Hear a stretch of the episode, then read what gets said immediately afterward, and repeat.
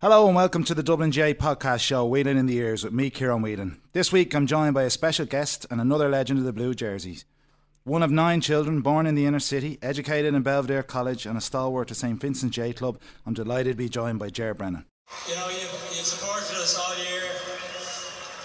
You know, all the games down the country, uh, Westmeath, Portlaoise, Parnell Park, up to Derry and indeed in Park Crokic. Without your support, wouldn't have done the job today. Thanks very much. I think just before I on to our management, to the family, girlfriends, boyfriends of the players, everyone involved, just uh, there's not a lot of work that goes into playing for your club team and indeed the county. And there's always an awful lot of support which is there behind us. And people don't often see that, so I'd like to give thanks to all our families and friends. Thank you. Jerry, you're very welcome. Uh, that was obviously a special day, climbing the steps of the Hogan stand to, to lift that All Ireland club title. It was a nice moment, all right, Willow, and uh, great name of the show, by the way. Yeah, I like it. Very good. Yeah, that was picked by uh, Alan Brogan, all right. Yeah, it's a little bit cringeworthy, but you know, we'll, No, see, we'll see how it yeah. settles down. Yeah, yeah, yeah. Um, some people might think that uh, with me and you here today, uh, we could have two of the biggest uh, chins or jaws uh, in the one room. That's, that's certainly a record, yeah. yeah No, absolutely. uh, it was a great moment, and I would have been fortunate to have played as with Mossy Quinn as captain when we won in 2008. And someone, uh, Mossy, someone I've always looked up to and still do in terms of his leadership. And um, to be able to follow in his footsteps was uh, certainly a great moment for me. And uh, Special day, yeah. yeah, definitely. Yeah. So listen, let's let's begin at the start. I suppose uh, growing up in North Dublin inner city, uh, one of nine children. Um, you know how how how was life back when you were younger? What what what brought you towards GAA games? Well, uh, I suppose my family, uh, my dad and his his brothers would have all been heavily involved in sport, but primarily soccer. And I've a, an uncle, Thomas, who passed away since. He was the All Ireland champion for cross country. Um, I have an uncle Fran, played soccer for Ireland and Drumcondra and Dundalk and Shelbourne. And I would have played a fair bit of soccer myself at Belvedere down in Fairview Park. Gaelic Games was really introduced to me in St Vincent's Primary School up in Glasnevin, and I was Mr. Murphy can't think of his name, first name, but uh, he was my he was my uh, uh, coach, and it was in fifth and sixth class that I began to get involved with. Whether the coming the Munn School was founded at that stage, but whatever primary school tournament was uh, was in place, and I suppose through that, Mark Cooper would have been in my class, uh, a brother of Niall and Johnny's, and he would have asked me up to the mini leagues up in Na Fianna when I was 13, 14. And that's probably my earliest memories of uh, of Gaelic games. But soccer was the the mainstay, really. So how did Vincent's get hold of you then? So Vincent's got hold of me. I suppose a couple of reasons. Um, you could certainly look at the the factor of my dad having a, a soccer mindset, and by that he would have seen that Na Fianna, my particular team, you know myself and a couple of a couple of others, uh, Barry McCarthy, James' brother, Aidan Downs. Um, you know, we were a team that was maybe struggling, and I was going from playing a rugby game at nine or ten in the morning in Navan Road to go and playing a soccer game with Belvedere or Weftit and Finglas, or go and playing uh, then go and playing a Gaelic football game with Na Fianna, and we tended to get a hiding with Na Fianna the whole time.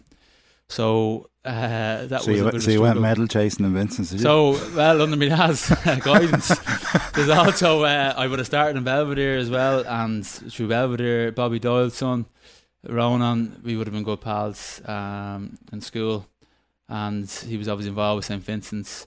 Um, so Na Fianna sent me up to the uh, Dublin development squads, which just happened to be taking place in St Vincent's club grounds, and through my friendship with Ronan, that I kind of became interested and drawn towards going to uh, St Vincent. So I joined when I was under So fifteen. there was there was no nobody of legendary status like Dave Billings or Brian Mullins or Bobby Doyle that kind of gave you the tap on the shoulder and said, "Listen, son, we'd we'd like you to come part of our our, our club now." No, definitely none of that. definitely none of that. Um, no, I, I, I was very much, uh, yeah, medal hungry. I was probably driven and ambitious, and uh, even at that young age, I was. And again, my dad would have played a big part in in kind of directing me towards a club or a team as it was then, that would give me the best chance to progress and develop. And um, I, I was certainly content to go and compete with uh, St Vincent's. So obviously, you know, leading up to the first county final in 2006 and your first five, six years uh, playing with Vincent's, who, who who were the key people in the club at that stage? Who were the biggest influences in your career in terms of your overall development? At that stage, I would have to say Mickey Whelan and Shane O'Hanlon.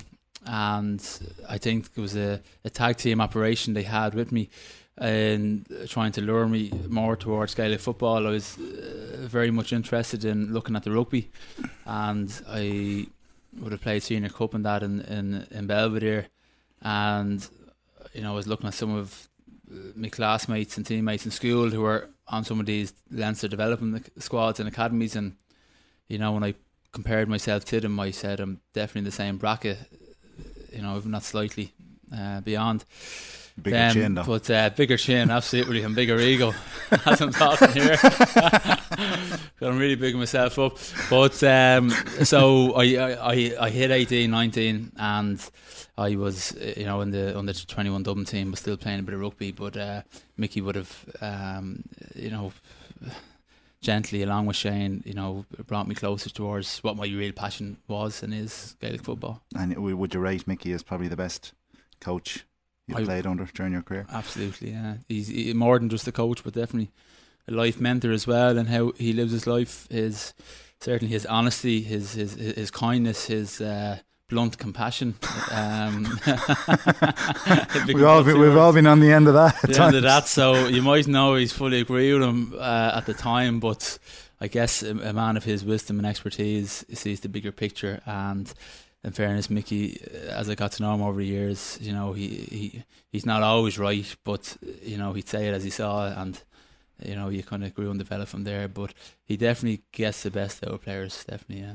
So 2006, I suppose you, you reach a county final, lose UCD, um, and then 2007 is the, the big breakthrough year, winning that county title. I suppose that was a that was a landmark moment. Yeah, within the club was the first club title. I know they'd beaten UCD back in the early 2000s and 2000 and No, they lost in 2002 against Two. UCD as well. Right. And I think it was 2002 that lost, and the 2006 final against UCD as well. Very disappointing that particular game. It was, I think, you go back to maybe 77 or 8 when they won the last county championship, the club. Um, so it was a massive uh, deal. Uh, certainly 2006. We lost the game at 11 10. We went behind once in the whole game with Austin O'Malley kicking the winner, from what I can recall, who subsequently joined us then um, a couple of years later. But Rossi's a great fella too.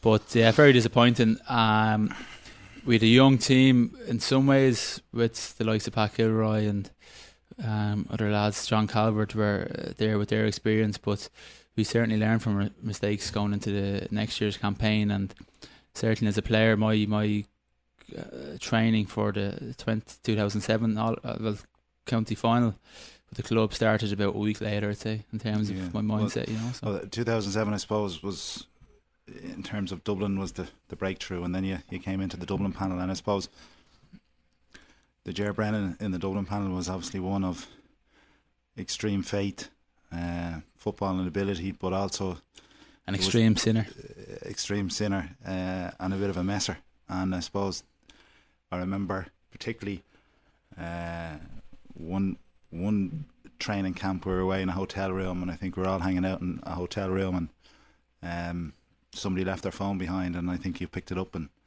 sent a text message to everybody in the in his phone book at the time. I think it might have been a clubmate of yours, uh, Yeah. Tiernan Diamond. Yeah. And I remember sitting in the room thinking to myself, if he'd done that in me, I'd burst him. I wouldn't have done on you. Not at that stage.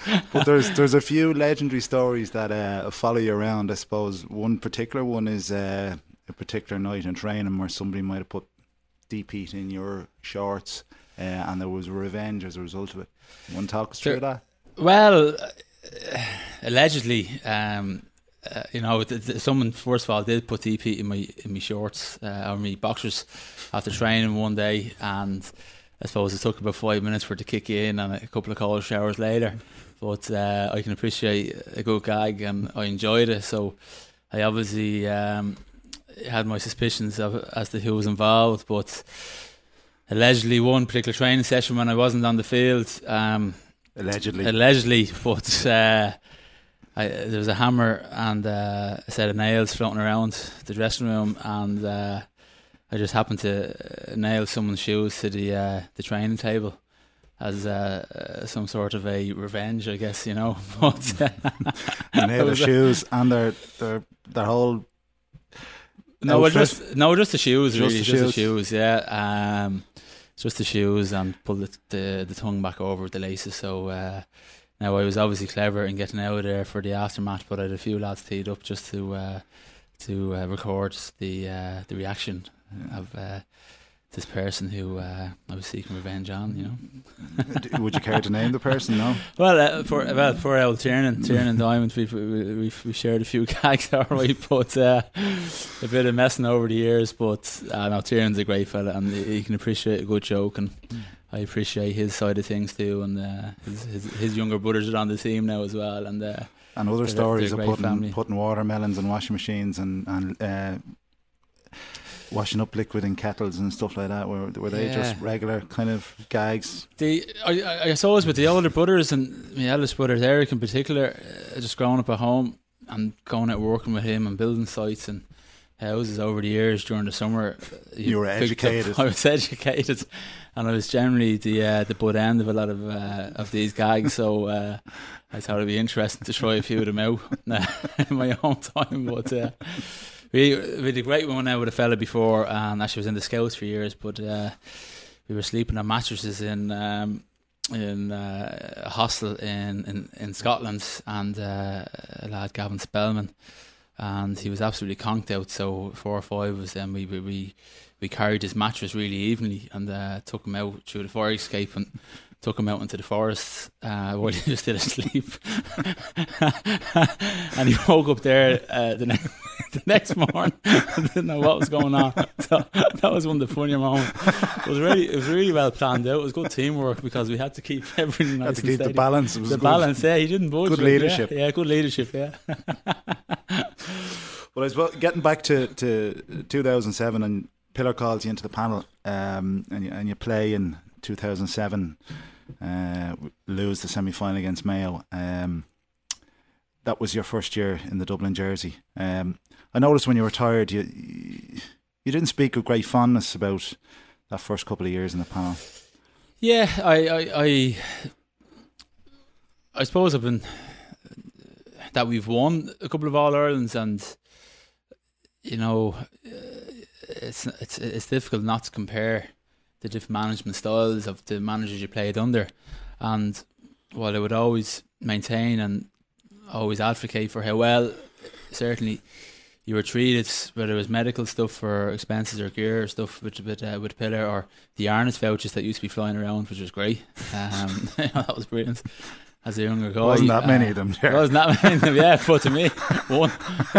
We get one a month for a few months. But Dave Billings used to drop me stuff. Maybe it was just Dave. I'd say that was just Dave Billings. Right, yeah, looking after the students. But uh, no, I, I, suppose I felt frustrated uh, at the time. Really, uh, I couldn't understand how the the team was was was losing uh, in big games and that new things weren't being tried. And for me, again, from my uh, subjective anecdotal experience, that the same things, if you keep doing the same things, you'll uh, probably yield the same results, which for me was apparent. So I wasn't, I felt like I was worth a shot in the half back line, um, certainly 2007, 2008. And um, I was probably a bit stubborn uh, uh, in how much or how. It was obviously a brave decision to opt out in yeah, 2008. Yeah, it was. Um, well, I would have met with Pillar and we would have spoke about it. And I remember meeting him in Store Street and I, I kind of wrote down my couple of thoughts going down and I was obviously nervous. I was only 22 or so. And um, I, I, I kind of went down and I don't think he, he was, I think he had five or 10 minutes of a break uh, and he was maybe just, he's a better see this young fella on the panel and uh, it's a tough job trying to manage 30, 40 lads and keep them all interested. And but anyway, I hit him with a kind of an A4 sheet of uh, my observations on how things were going as, as as a group and, and for me personally. And some things he he, he, he thought about and other things he, he disagreed on. Uh, and the primary one was was um, me being given a shot come championship this year, and uh, he said that I wasn't there yet, and I disagreed, and I uh, was suffering from fatigue. but anyway, that was the call at the time for the for the betterment of the team, and I went off. Must have been a tough time though. Yeah, it was a tough time. Yeah, everyone was advising me uh, not to do it. That you had to suck it up and go through your apprenticeship, and uh, I felt that I, uh, I I agreed with that to a point, but I've also felt if you were if you were good enough, you were old enough, and I felt that I was definitely worth a shot at that time, um, and that the same mistakes were going to be made the whole time. Yeah. So I suppose 2008 was probably outside of Vincent's more time was spent in uh, the old Triangle pub, which Yeah. there is a rumor there was a there was a code message for, for given to you if anybody coming through the door was going to recognise you. You're hiding down the back. Is that is that, is that another true story? Well, the great thing with the old triangle is that most of the lads that drink there, they, they can't see about two yards in front of their faces. So uh, unless you're coming right in close, they don't know who's in there drinking. So it's suiting me down to the ground. But uh, ah, yeah, I, I, my eldest brother Derek got married in Sorrento that year, or that summer. So I was obviously going. I'd planned to go for the, the, few days in and around training and come back, but I obviously took an extended break. Then I think I went off for maybe four or five weeks or that and um, got to see a bit of Italy and stuff. So it was a nice experience too, you know. So the appointment of Pat Gilroy, 2009, came left to centre. Mm. Um, but obviously, that gave that was a huge motivation to you.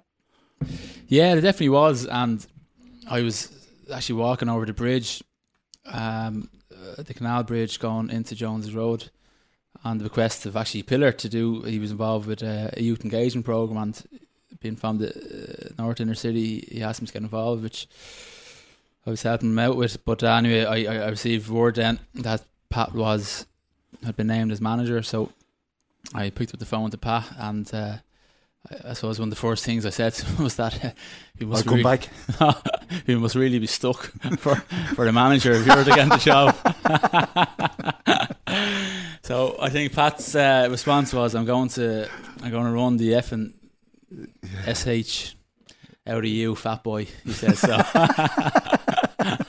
So I says, "Grand, I'll see you in a few months." But uh, so that was that conversation. Yeah, it was left field, and no doubt the um, Kevin Heffernan and uh, some of the older guys, um, uh, you know, used their influence there uh, to bring Pat on board. And then Mickey obviously Um, being involved was a huge. Yeah, as a coach, you know, and and, and and you know, if you look really, uh, as I began to listen to the stories of some of the uh, the players from the seventies teams, as I've gotten to know them, you know, Mickey was heavily involved in a lot of those uh, victories and those campaigns as well, working in the background with uh, Kevin, um, in terms of how the team would play and the setup and stuff. And he's always been a great thinker of the game. Mickey, a great tactician, and I know he would have influenced Pat while Pat played under him for those years with Dublin and uh, indeed with the club. And I think between the two of them, I thought they were a great balance. Um, uh, you know, and I obviously respected him hugely. I, I, I Mickey had been my coach since under 17s with the Dublin development squads, and obviously as a senior player with the club, and obviously through playing with Pat, I uh, I knew what- what what he was about as well. And he he changed the system of play. Mm. Did that benefit you in terms of playing at number six? Yeah, well, again, Mi- Mickey, I, I was a centre forward and midfielder with Dublin minors and development squads coming up, and the first time I ever played centre back was a challenge game with the Dublin minors up in up in Newry against Down, and Mickey played me centre back, and I, I, I, I thought it was woeful. I felt so out of place, and um, still woeful. But um, Mickey stood stood by me and worked with me, and he obviously saw that this was a role um, that I could fit into, and I know that for any success to occur, you need strong foundations, and I think in Gaelic games, foundations has to has to begin with uh, the defensive unit.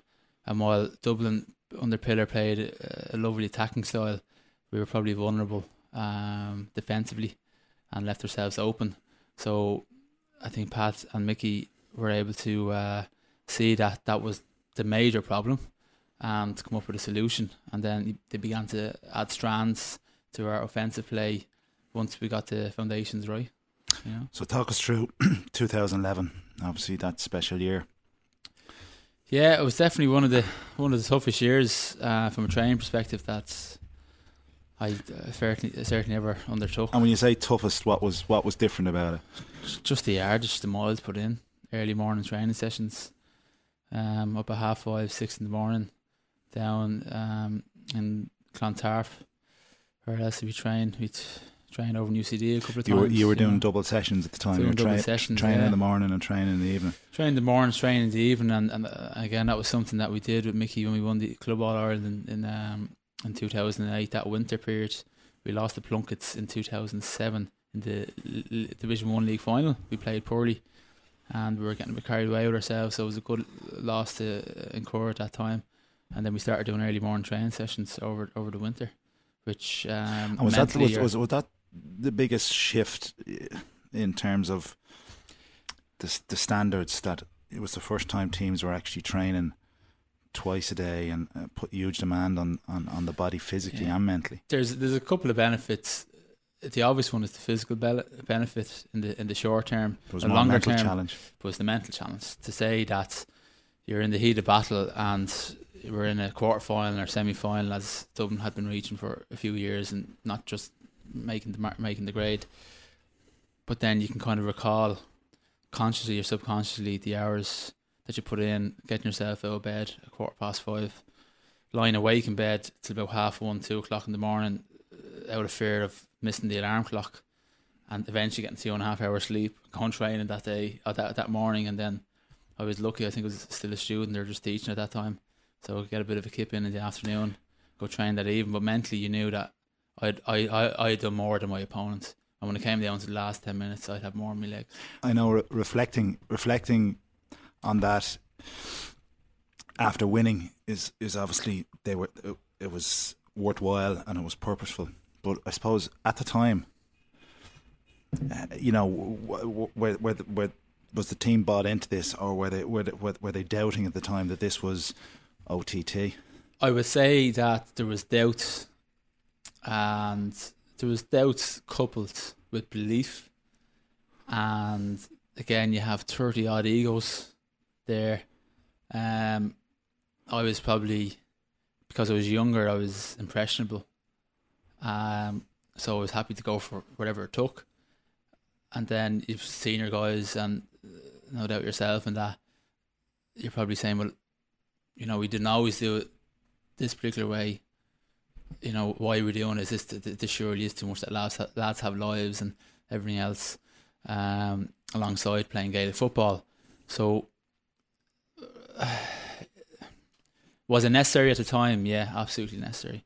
Has Gaelic football as a whole, to look at a bigger picture, has it, has it, has it reached its, uh, its pinnacle or peak in terms of the training that's been done by top county players? I think it has. I don't think it can get any further or go any further.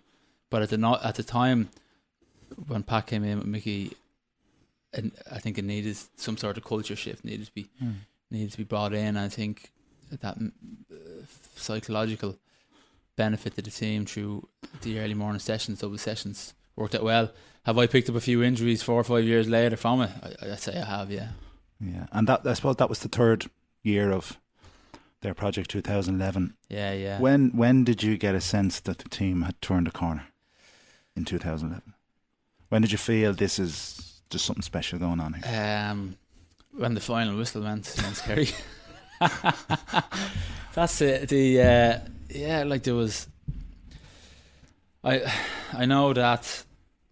I, it's hard when you're. Like, I be, I began to not think about the results a lot of the time, and I became so focused in the doing and the process involved, and you know the key performance indicators expected of me as a as a as a centre back, and uh, someone trying to marshal our defence. You know, And how often um, were you getting to slip into the old triangle when all this was going on? the I was actually lived a very solitary life.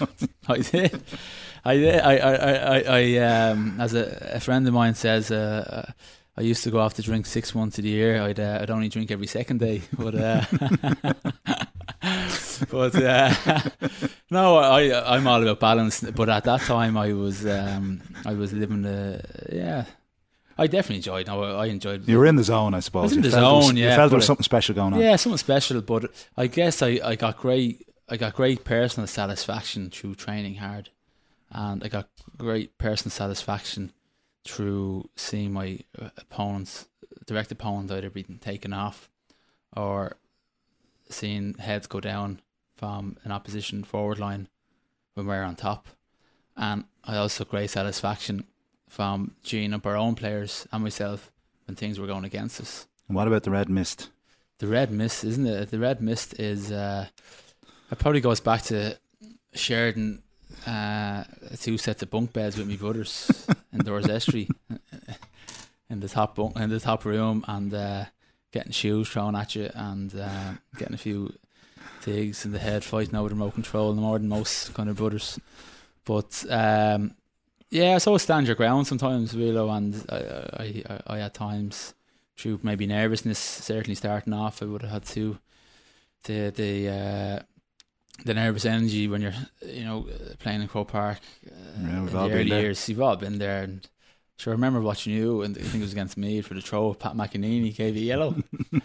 You're going for the ball, eh? Do you remember That's that? because I'd had a nice chat with him before the ball was thrown in. Exactly. Yeah, I think it remember was. John Bannon actually. But was it John? Bannon? Was it? Yeah. But uh, so yeah, the red mist happens, and uh, I suppose you become emotionally hijacked uh, as the sport. But how did you how did you rectify that? You dealt with it. You, you, you, Yeah. You became more disciplined. The yellow cards started to di- dilute a small. Yeah. How did well, well, I suppose the the gun was kind of put in my head that if you if you keep uh, pursuing this path, that you'll become too much of a liability, and then you'll be gone. Hmm. So uh, that was probably the main reason for changing. I know when Pat brought in uh, a lady, Caroline Currid, I think she's with the Dublin Hurlers now. Um, Caroline is always is all about sports performance and the, the mental side of it. While I uh, personally, I, I've always been content in my own um, mental preparation. Um, she would help me uh, with a few pragmatic tools when you feel like you're heating up, just to re-engage the other side of your brain, the logical side of your brain, and Mm. by doing that, then you focus in on the, again your key performance indicators, what you're supposed to be doing. did your Um, faith come into it? uh, no, not really. No. No. Um, nah, when you're on the pitch, you're on the pitch. It's it's it's it's it's war, I guess, isn't it? And um, war within the uh, the boundaries of the rules, but also the the culture of the game too. Mm. If that makes sense, that some things are. Uh, Some things you get away with, and some things Some you things you get away with. Some things are acceptable. Like a lad who might get a few red cards playing playing Gaelic games. He could be playing golf and he could hit the ball um, by accident, and he could say, "I'm at the on the ball," because that's the culture of the game. So I think the culture that you're involved in influences how you play, and uh, I think backs tend to push it as far as they can. So that 2011 final. What are your memories of those last eight to ten minutes? So um, last eight to ten minutes, I kind of remember looking up at the clock and saying we're four points down. Um, I remember Kevin Mack coming in as well. I remember, gee, what a great goal he got, and you know I think he he may he may have fouled the ball, which again you you push the boundaries, but I was uh, very much again focused in on the the process and what was expected of me uh, while also trying to push on our wing backs at the time, Kevin and James, Kevin Nolan and James McCarthy, just to push those lads on to take a bit more of a chance because we were quite a, uh, a structured half back line, and you know, but uh, the time didn't didn't uh, you weren't afraid, you weren't scared. It was just like right, we need to try something here. We need to kind of push on a bit, but not to panic and just to keep to the game plan, keep getting uh, the ball to the person, the best position, and um, things will eventually happen. But that kind of will to win or that desire never to give up uh, certainly never left me personally, and it obviously didn't leave our team either. You spoke about the final whistle and that being able to battle that 15, 20 seconds afterwards. Mm.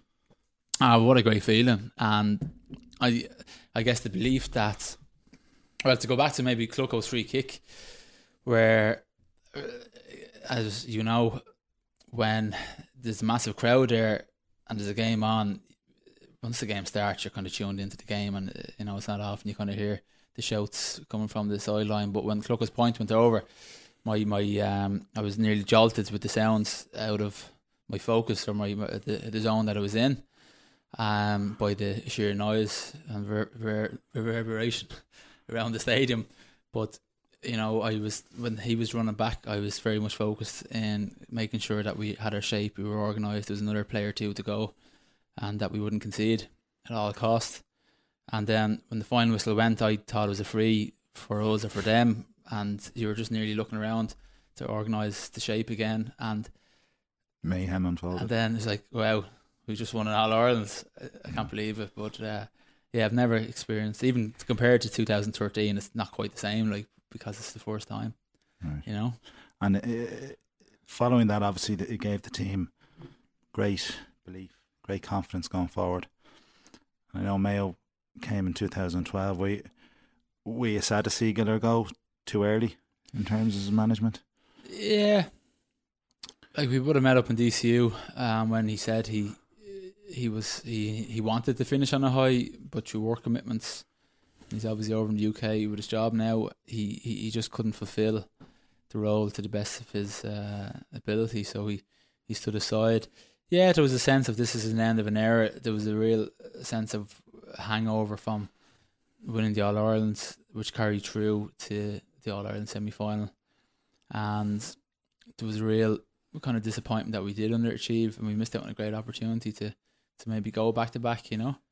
Uh, but you know, I suppose a new manager comes in and there's a fresh impetus and the experienced or the the the um the settled players within the first fifteen, you have to prove yourself again, and you know that's that's something which I think players will definitely enjoy too. For 2013 was a special year, club and county. Club obviously, yeah, captain, yeah, captain Vincent's to yeah. the All Ireland club title, so it got better. Yeah, yeah, it did get better.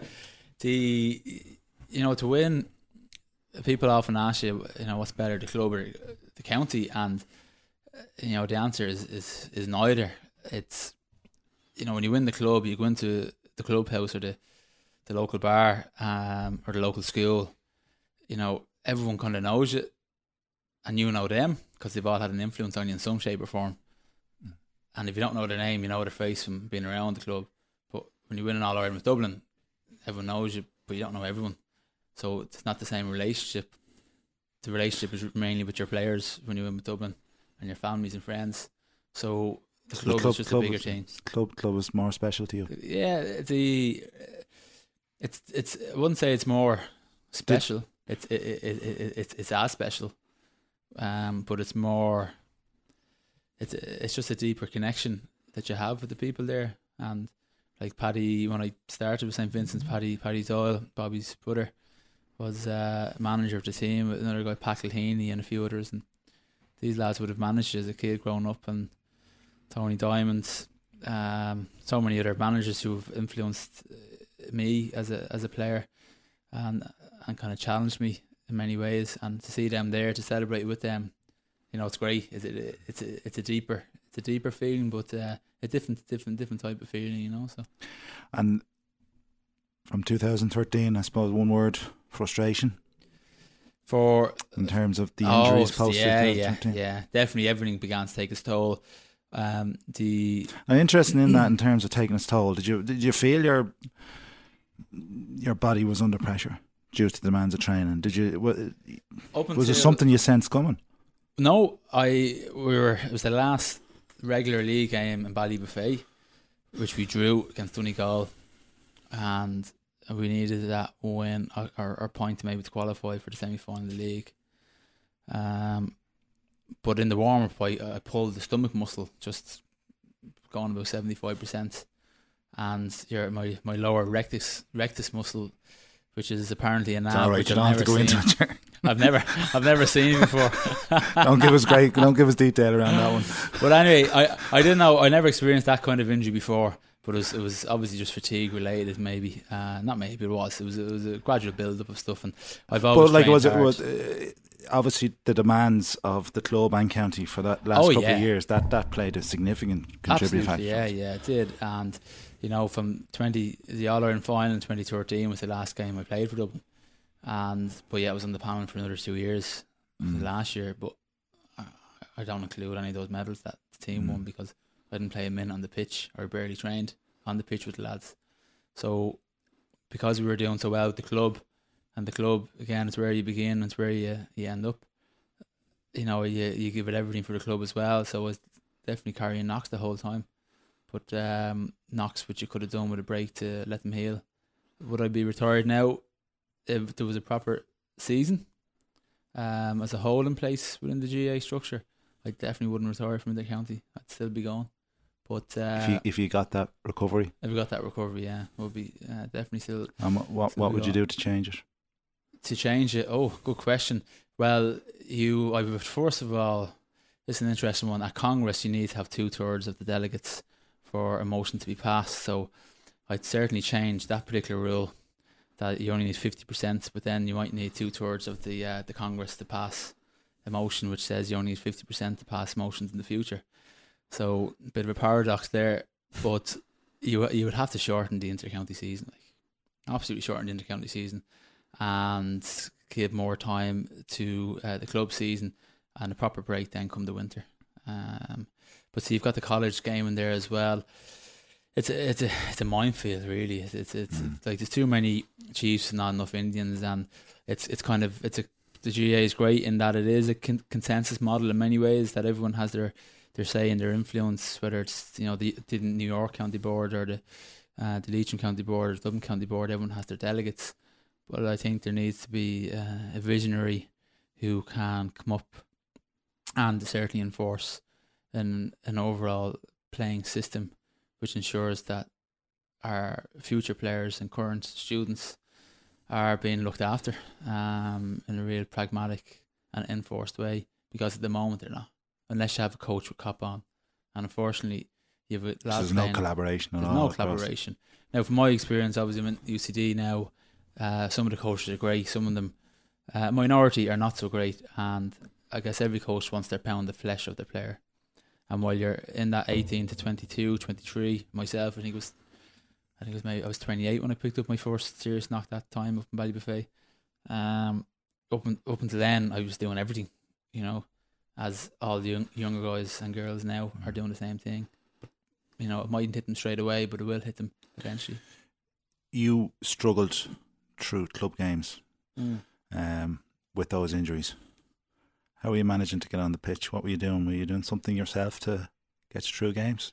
Well, the the club lads would say I was doing FL uh, on the pitch. But in terms of no, I, nipping the pain in the bud for the games, yeah, nipping the pain. Well, with What Dublin, I got you, you got a few injections and painkillers, and you followed the best medical advice, and obviously resulted in a couple of surgeries, three surgeries, um, which are thankfully healed up now. But with the club, you were uh, painkillers, anti-inflammatories, um, in the lead up to a game, like the the county final against Ballymun, I think in in, in the October 2013, 2013.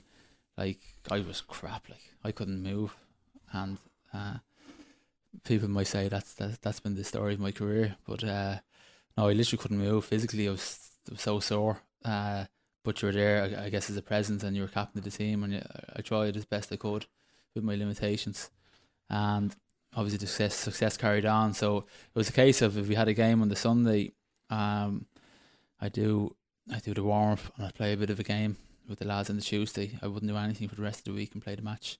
I do a bit of cycling in the gym. Um, and then at times then I'd be up in the gym doing a bit of cycling, doing my warm up up there. And while the lads were doing a bit of training on the pitch and the game came towards the end of the training, you'd come back down and you get involved then, play for 20 minutes, 30 minutes, you know. So it was usually unenjoyable. And a fantastic career, obviously winning the the All Irelands and the Club All Ireland. Are there regrets that last couple of years that your career couldn't be prolonged? Um, there's not personal regrets, more frustrations with the system, I guess, and it's it's it's I suppose you're in a position now where you know it's great to be inside. What's it that saying? It's better to be inside the tent than outside pissing in. Mm. So I'd like to work with the powers that be to come up with a beneficial system for the organisation as a whole, um, from college to club to county.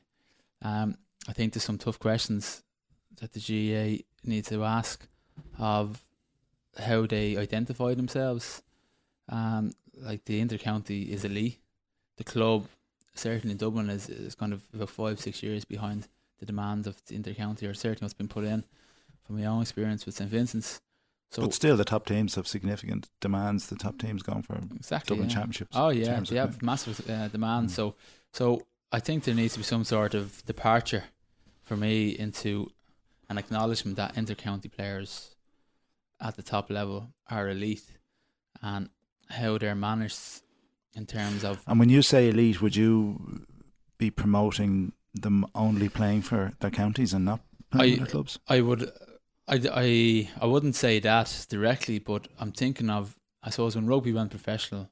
I'm not, I'm not, and personally, you, you would love to get paid, but you know, it wouldn't work in the GAA. It's just too small. Um, but I do think players definitely could be looked after uh, better. But that's another story. But uh, to stay on point, I think there, whether there's a system, and again whether it's it's enforced from the top down that the club knows that their intercounty players won't be available for them for the six months of the year that the intercounty season's on, and for the next four months when the championship is on, that your club players will be playing, and then there's a two month break, and then that's the system. Because you're pulled and dragged so much now that it's it's it, it's it's so tough and challenging for a player Mm. to compete at an elite level with the county, and then to compete with the club, and so managers at club level would have to cop on to ask a guy just to come up, look, just be present, be around, show the face. But most club guys who are playing their county hang around their club friends, so Mm. they're in the mix anyway. But I think that the GAA should take the pressure over players' hand and enforce that, you know, there's, the, there's defined seasons and expectations of when a player should be available for the club and when they should be available for the uh, for the county. And moving on, uh, last year we we lost a, a great friend, I suppose, and uh, a, a legend of St Mm. Vincent's and Dublin, uh, Davy Billings, who uh, we all knew so well. Um, a great supporter of mine, I suppose, and, and and yours throughout your Dublin career, and to follow in his footsteps in in UCD, big big shoes to fill. Yeah, definitely are, Willow. And again, anyone I've spoke to in UCD that I've kind of got to meet for the first time, they all speak so highly of of Dave. And you know, if there's one similarity between the different stories, which certainly relate to our experiences as playing under him, is I suppose the kindness he always showed and the time he gave to you. And I think what's prevalent uh, amongst students of UCD is that whether you were playing on the junior B team or playing on the Sigerson team, Everybody was equal. everyone everyone was equal and you were you, you were given the same attention. Uh, you were helped academically, financially, uh, emotionally, whatever uh, you needed. You know, Dave was always there for you, and I feel fortunate to have just for a couple of years experienced that mentorship through playing with Dublin, and to I suppose espouse those qualities that they've had and and how I uh, tried to treat the students who are there now. That's something uh, I'm looking to do to the best of my ability. And uh, are you enjoying the job? it's a great opportunity, definitely for me to continue to uh, to develop. Having spent a large number of years working with post primary students in in their own uh, faith and academic and sport and development, to move that on to uh, the next level at UCD, it's uh, it's definitely usually re- rewarding to see. I go as go, to see guys and young ladies progress in their in their academics and their careers, but also on the pitch as well. Um, I suppose to be in that position of influence, it is um, something that is definitely a privileged position, and um, it has to be treated uh, as such. And I'm just looking forward to the next few years try to, I suppose, make the place as uh, as enjoyable, as friendly, as uh, as a family filled of an atmosphere as I can, and to follow in Dave's footsteps. So all the injuries have cleared up. Um, you're back playing with the club. Looking forward to another championship after the summer. But before that, US is calling. The US is calling, yeah. Um, you know, for years you're you're looking at your pals going on GJ ones and friends going on holidays during the summer. It didn't really bother me, and I guess I'm looking forward to that experience now. Heading over uh, in the middle of July for a few weeks, so I'm gonna play with Donegal Boston over there, and uh, yeah, looking forward to the experience more than anything else. I've a lot of family and friends living over there, no more than most Irish people and to be able to catch up with them and to to see what life is like on the other side. Uh, something I'm certainly looking forward to. Sounds like it's going to be a tough summer, Jer. It's very tough summer, yeah. well, listen, thanks for coming in today. It's it's been fantastic to, to listen to you go over all those great days in the Dublin jersey and the Vincent's jersey, and best wishes in the US in the in the summer and uh, with the club into the future. Cheers, Will.